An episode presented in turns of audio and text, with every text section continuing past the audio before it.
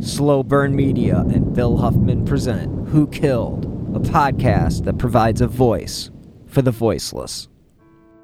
We've got breaking news to get to this morning. Nearly 50 years after a teen was killed in Naperville, police and prosecutors now say they knew, know who her killer is. This morning, the Will County State's Attorney announced charges in the 1972 murder of 15 year old Julie Hanson. Hanson's body was found in what was a cornfield near 87th and Modaff Road on July 8, 1972. She was found with a bicycle she had been riding to her brother's baseball game. The teen was stabbed multiple times. This morning, prosecutors charged this man, 76 year old Barry Lee Whelpley, with first degree murder. At the time of the murder, Whelpley was 27 years old. He was taken into custody Wednesday in Minnesota and will be extradited to Illinois. Our detectives, like I've mentioned, were diligent, relentless, uh, had the faith that this case would be solved someday, and that day is today. This is something I never expected to be standing here uh, talking to you today. Uh, Julie Ann Hanson, 1972, it's an outlier at that point. People often call these type of cases cold cases. This was never a cold case for our police department. We continually investigated this case throughout those 49 years. Wow, so many years. Investigators credit advancements in DNA and genealogy for this breakthrough in the case. I know there are lots of questions still. Our Chris Ty is following this story. Make sure to check for his updates on the case starting on our news at 5. Hello and welcome to episode 123 of Who Killed. I'm your host, Bill Huffman, and this is a slow burn media podcast. At the end of last week's episode, I concluded by highlighting the case that we would be looking at this week, and that is the case of Julie Ann Hanson. It was on July 7th, 1972, when 15 year old Julie Ann Hanson borrowed her brother's bicycle to go to a neighborhood baseball game. Now, her parents, Jerome and Marguerite Hanson, were away at the time. And this meant that Julie's disappearance wasn't actually reported to police until Saturday afternoon by her 18 year old sister, Jill. Now, the pain in her heart, or any parent's heart, who has to make that call to police, has got to be unbearable. I would like to think that is probably one of the most awful things that you have to do as a human being is to report someone missing. It was later that day that the police department had put together an organized search for Julie, along with members of the community that volunteered. It was during the search when Julie's brother's bike was actually discovered on a gravel road just off of 87th Street and Knoch Knolls Road. It was at this point when the search party began to focus on the area around where the bike was discovered. And for one unfortunate searcher, he discovered her body in a cornfield not too far from where the bike was found.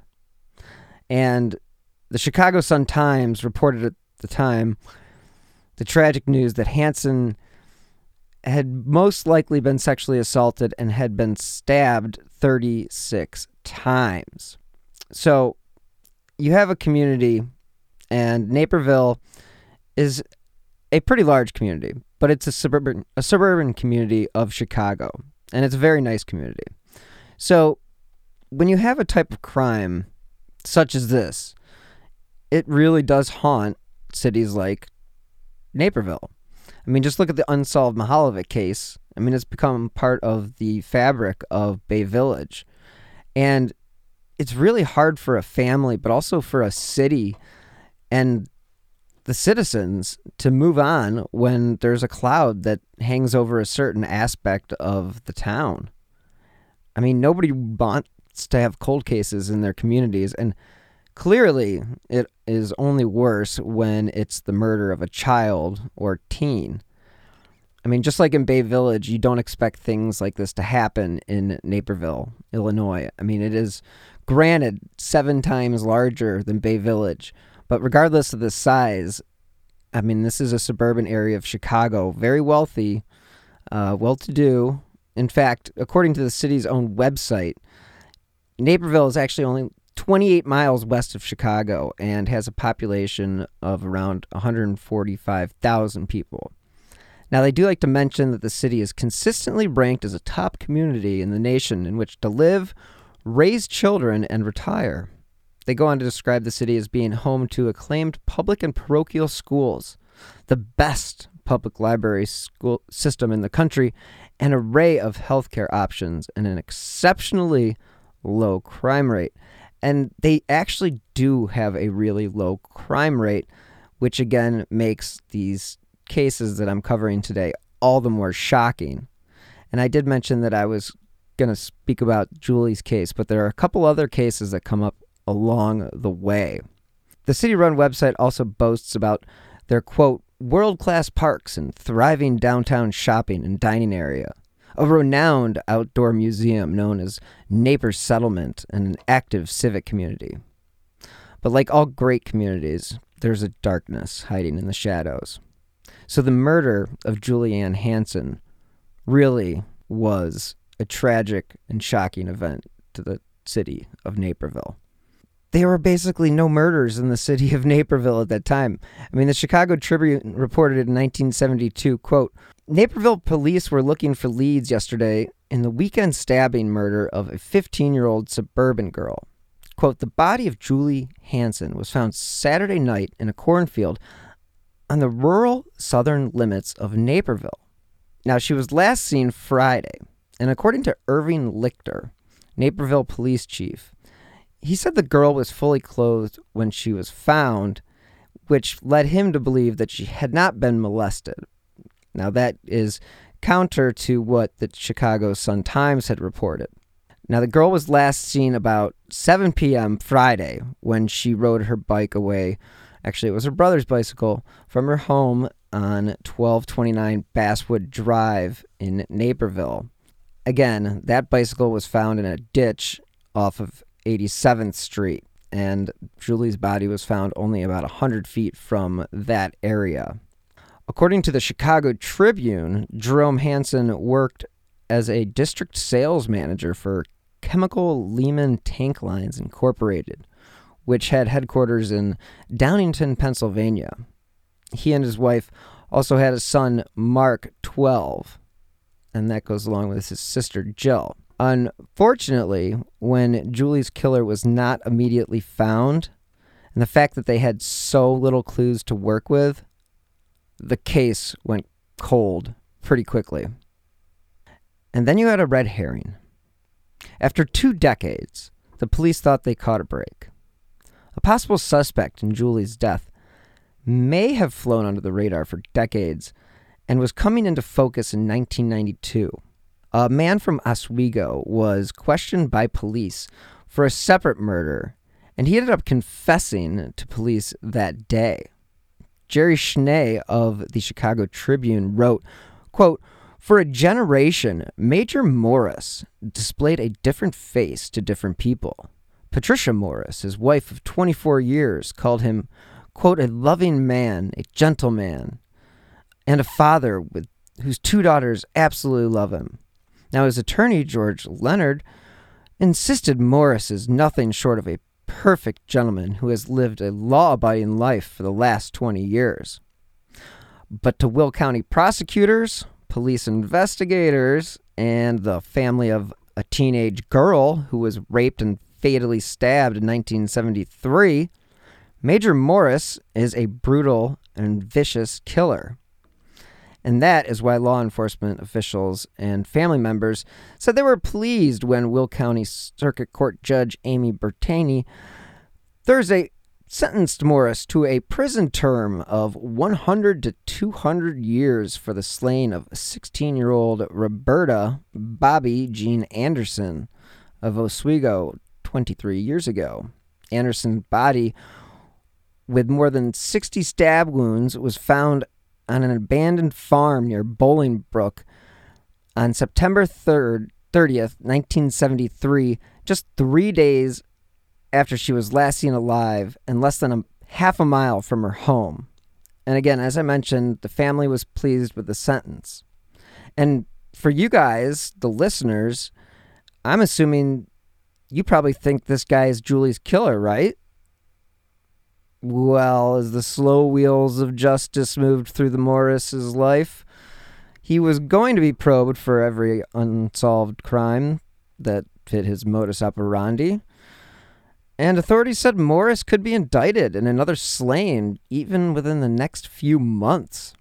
And Will County State's Attorney James Glasgow announced his office would be, quote, aggressively reviewing the cases of at least two other teenage girls and one of those including the 1972 killing of Julie Ann Hanson of Naperville, who, like Anderson, was raped and repeatedly stabbed.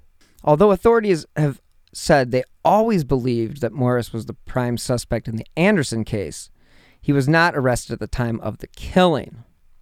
Police said Morris was on the radar after he moved from Oswego about two days after Anderson's body was found.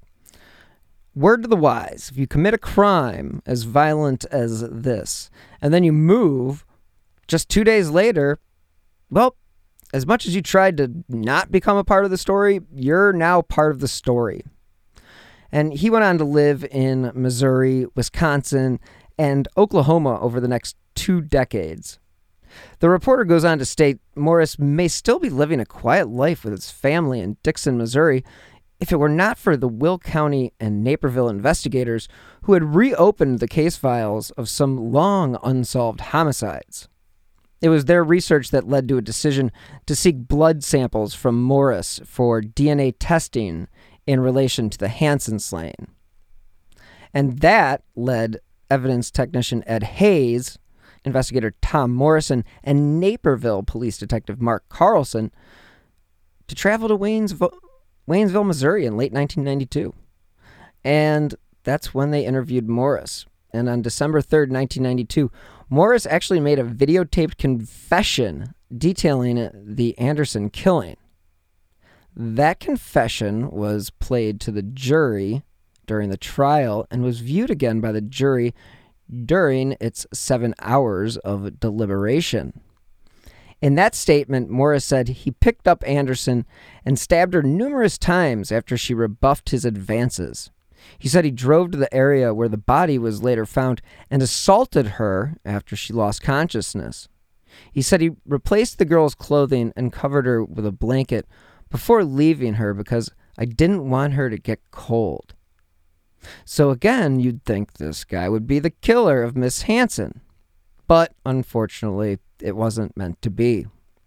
It may have been the prevailing thought when Morris's confession to Anderson's murder was made public because of the similarities to Julie's murder, but not everyone agreed.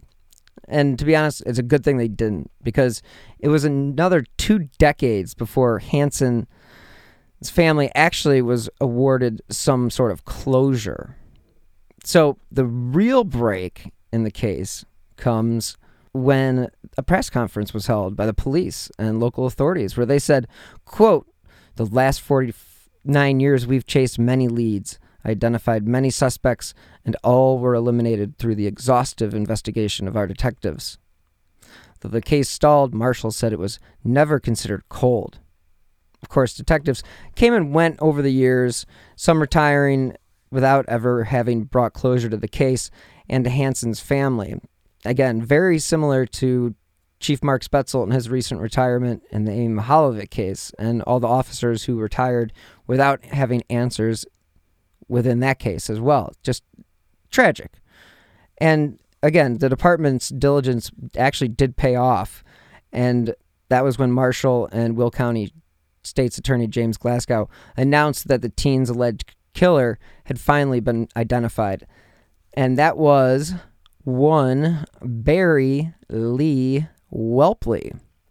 Love how they always use the three names to, you know, announce a a murderer or an assassin. They just always have three names. But either way, he was charged with three counts of first degree murder in Hanson's death. Wep- was actually a retired welder, and he was arrested in Mounds View, Minnesota, where he had been living.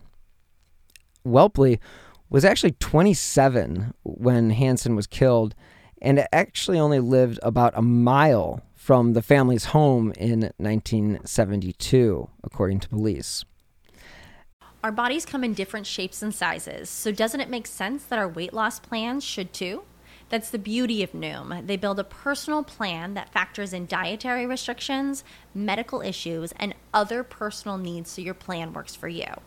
Noom doesn't restrict or shame when you want to treat yourself. Their flexible program focuses on progress instead of perfection. You don't have to give up carbs or anything. And with their daily lessons, you can learn something new about your food choices every day. After just a few days of using the app, I learned how to recognize cues for overeating and how to choose the right foods to feel full. Stay focused on what's important to you with Noom's psychology and biology based approach. Sign up for your trial today at Noom.com. That's N O O M. Dot com and check out Noom's first ever cookbook, The Noom Kitchen, for a hundred healthy and delicious recipes to promote better living. Available to buy now wherever books are sold. Again, online records showed that Whelpley remained at that time in jail with a $10 million bond. So the police chief went on to say that the family was very pleased that they had found some closure. And they said, quote, As you might assume, it has been a long journey for our family. We are forever grateful to all those who have worked on this case throughout the many years. We would especially like to thank Team Julie, who are truly Julie's heroes. Marshall, who had been with the police department for nearly as long as the case remained open, said that despite the lack of arrests over the years, this unsolved case was not one of those cases that ever really left their minds. And he said that we were all conscious of Julie's murder, looking for the killer, and we had Julie's picture on our desks. And investigations like this that's pretty common. I mean, I've been to Spaetzel's office, and sure enough, Amy's poster's sitting right there, or at least it did so when he was still chief of police of Bay Village. And ultimately, it did take a lot of DNA testing and advancements in technology. And again, the advent of genetic genealogy, which has been the theme of these last two episodes, as well as next week's episode, in finding uh, Hanson's alleged killer. The chief declined Friday to go into detail about DNA evidence that led to the arrest. Now, again, I mentioned the 1970s were an interesting time for, well, the nation, to be honest with you. But in Naperville, for example, or in the surrounding area, there were three specific crimes that were particularly brutal. Glasgow, the state's attorney general, said that the Hanson homicide was one of those three cases in Naperville in the 1970s who was brutally slain. Another was Roberta Jean Bobby Anderson, and she was killed in September 1973. And the other was Margaret Margie Stern in 1978. Let's hear from this week's sponsor, BetterHelp.com. As you guys know, 2020 was terrible and things are still pretty terrible. But today I am happy to tell you about BetterHelp.com. Because if there's anything that's holding you back or interfering with your happiness, BetterHelp Online Counseling is there for you. You can connect with a professional counselor in a safe and private online environment. And it's really convenient because, with the current state of the world, it really needs to be. So now you can get help on your own time and at your own pace. All you have to do is schedule secure video or phone sessions, and you can also chat and text with your therapist. BetterHelp really is there for you. They have over 3,000 US licensed therapists across all 50 states. And if for whatever reason you aren't happy with your counselor, you can request a new one at any time. They even have apps for your smartphone or your computer, so you are never out of touch. So, again, if you're suffering from anxiety or depression, anger, stress, relationship issues, heck, not getting good enough night's sleep, trauma, LGBT matters, they literally have a licensed professional counselor for you. And of course, everything you share is confidential. And the thing I like most is that this is actually an affordable option. And Who Killed listeners get 10% off their first month with the discount code WHO. So when I get started today, go to betterhelp.com slash who. All you have to do is fill out a questionnaire to help them assess your needs and get you matched with a counselor that you'll love. Again, for 10% off, go to betterhelp.com slash who. All right, we are back. Like Hanson, Anderson, 16 of Oswego, vanished while heading home and was later found stabbed to death in a cornfield on an abandoned farm near Naperville.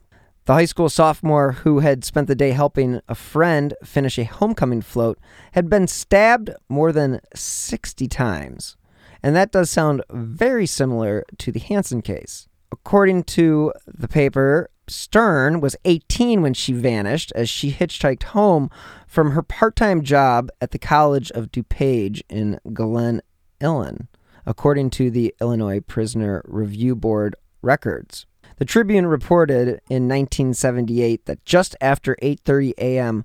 on September 15th, Margaret Stern told a fellow clerk at the register's office of the College of DuPage in Glen Ellyn that she felt sick and was going straight home. Unfortunately, she never arrived there, and two weeks later, police had no idea what happened to the 18 year old.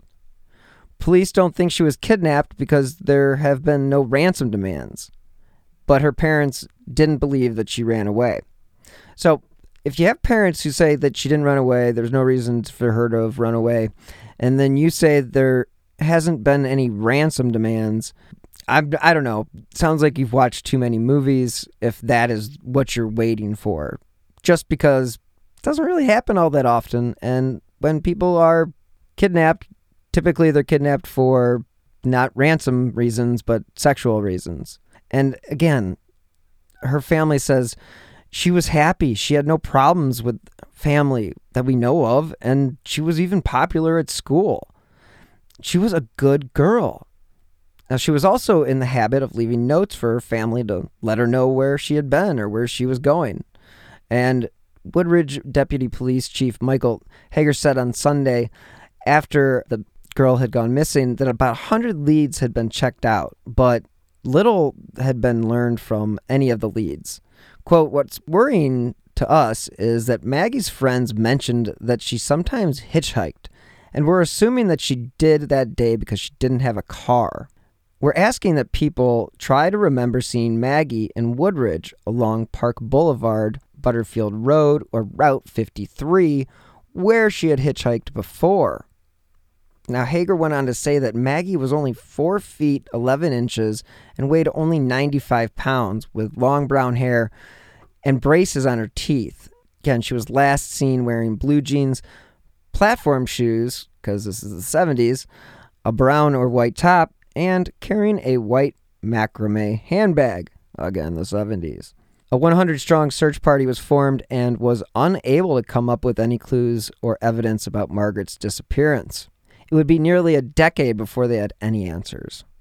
Her skeletal remains were found in 1986. Not so coincidentally, just feet from where Anderson had been found nearly 13 years earlier. The two girls were dumped about two miles from where Hanson's body had been found in 1972. Major Morris Jr. was a former resident of the area, and again, he confessed to the killing of Anderson in 1992. Ironically, Morris's confession came as detectives sought blood and hair samples in connection with the Hanson investigation. Morris, who was a 19 year old garbage collector in 1973, first appeared on the police department's radar when he and his wife moved from their Oswego home days after Anderson's body was found, as I mentioned earlier. Not a good move if you commit a crime to just pick up and leave. When he was questioned in the somewhat aftermath of the homicide, he, of course, denied any involvement but he did offer a little bit of speculation on what might have happened. He told police that Anderson may have been killed after rejecting a stranger's sexual advances.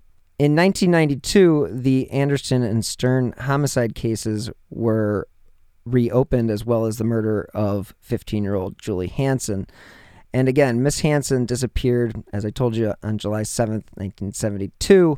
Now, this, of course, was prior to Anderson and Stern murders, but she had been sexually assaulted and stabbed, and that did kind of fit his MO.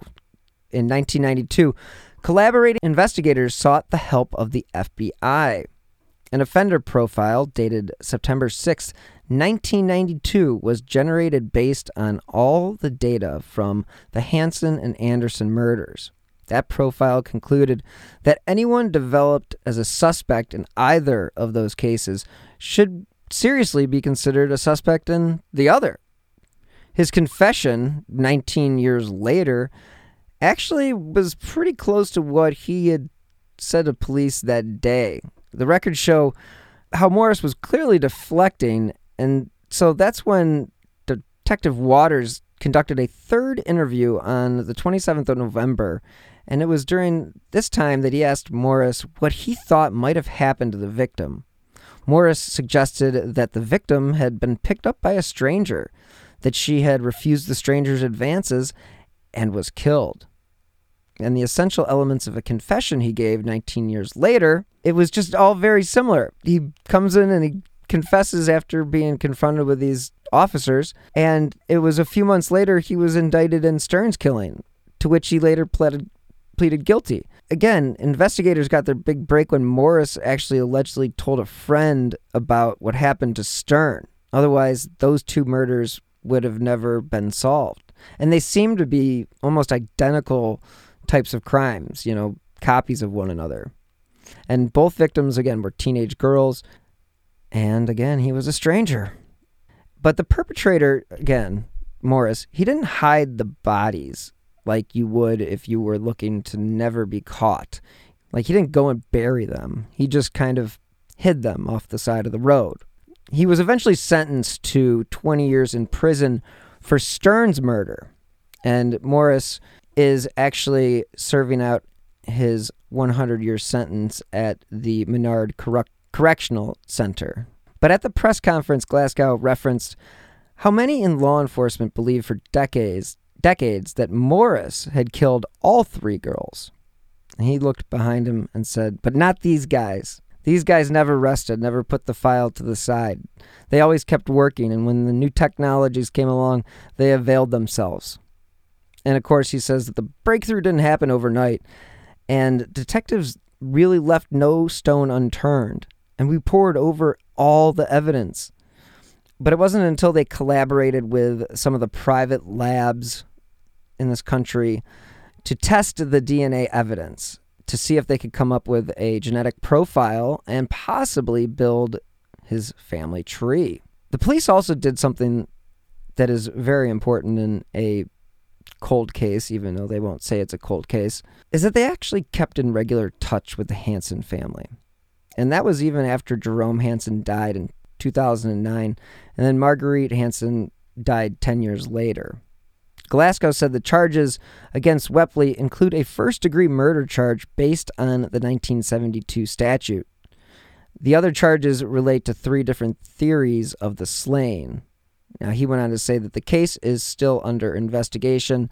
I'm not going to promise additional charges, but when you continue an investigation like this, things will arise and we will deal with them as we find them. And again, this has never been a cold case for our police department.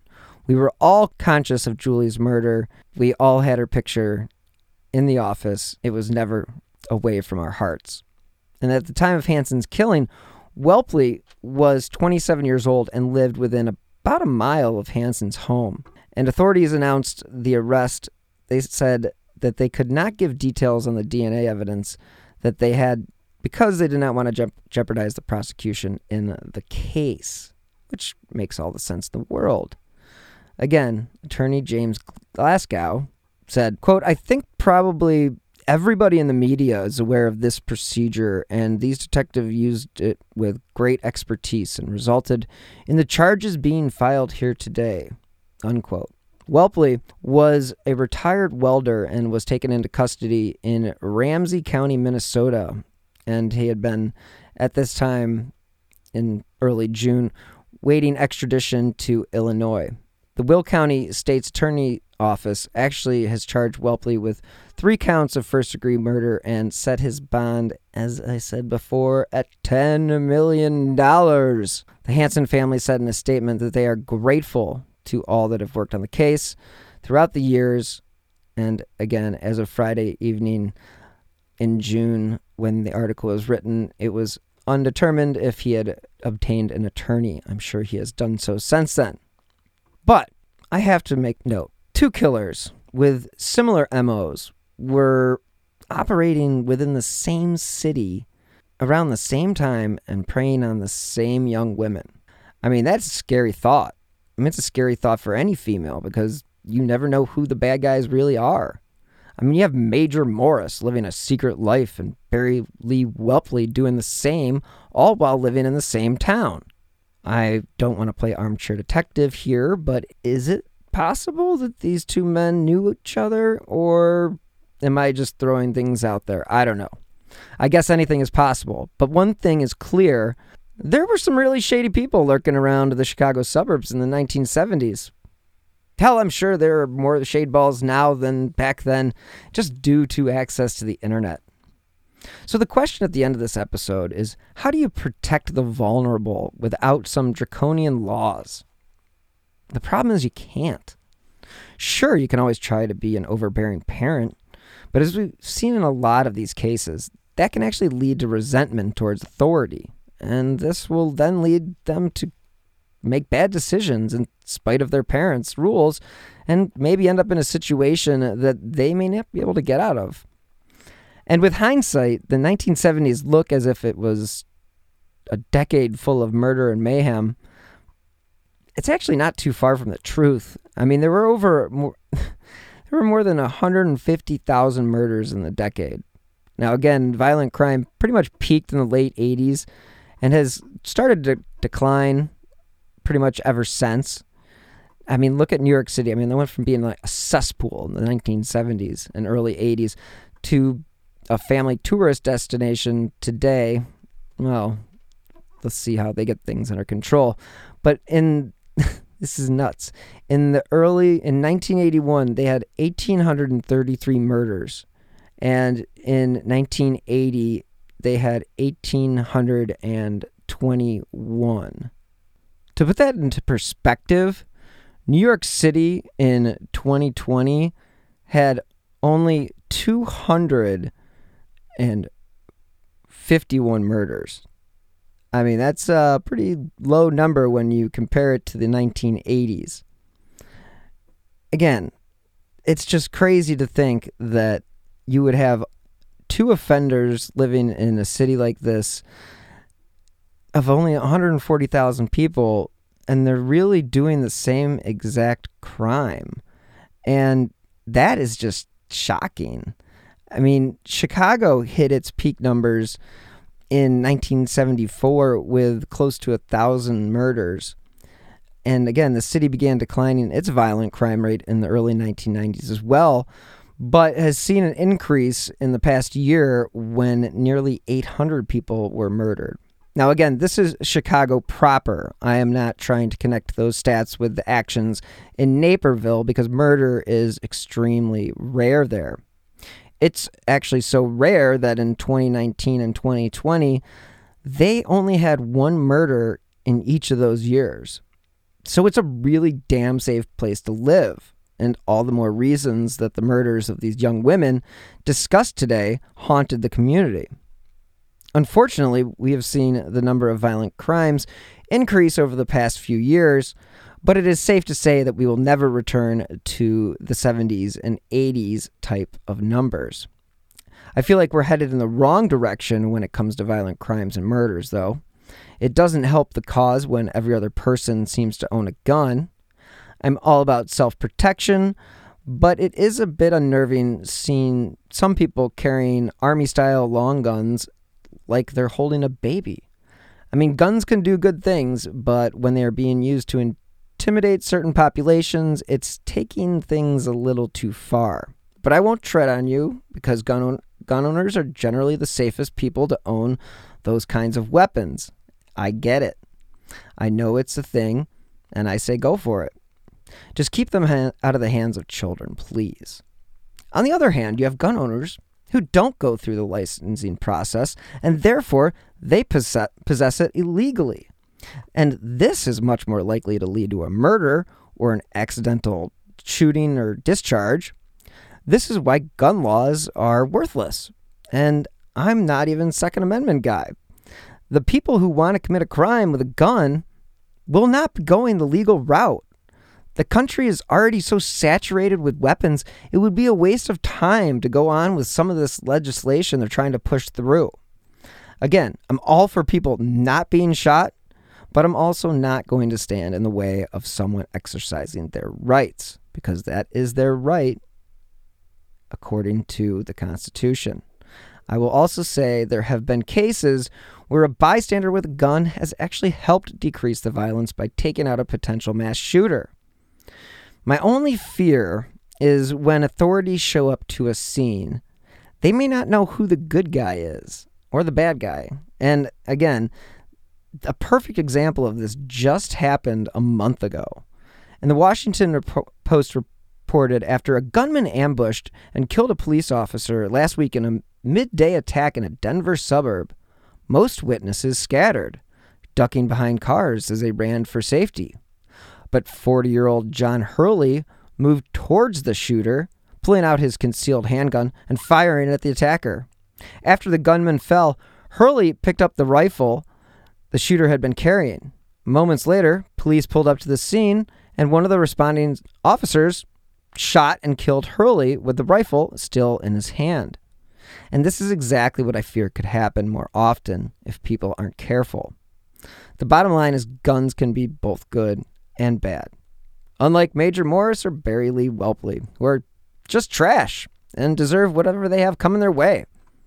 It's only fair after you two ruined the lives of so many families and held the city of Naperville hostage for decades.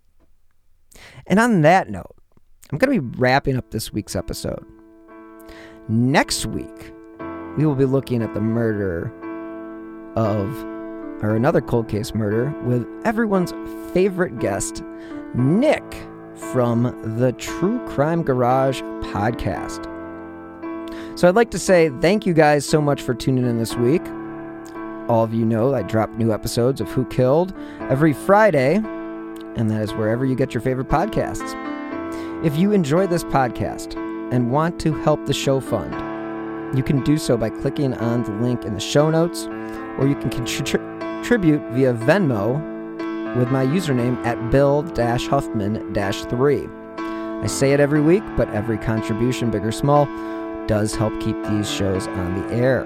Now, you can help support the show also by leaving a five star review on Apple Podcasts or wherever it is that you're getting your favorite shows. Again, those five stars do help keep the important cases I cover in the spotlight. And again, if you'd like to stay up to date on the cases that I've covered, as well as the new shows that I have in the pipeline, please feel free to follow me on Twitter at Bill Huffman3. Thank you guys so much again for listening. Until next time, be healthy and stay safe.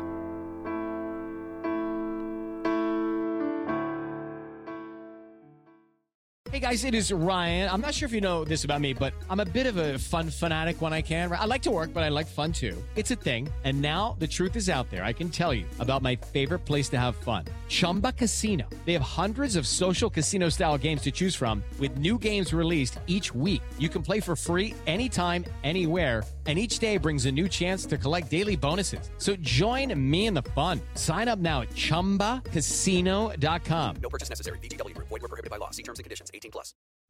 On the morning of August 1st, 1966, shots ring out from the observation deck of the clock tower on the University of Texas campus.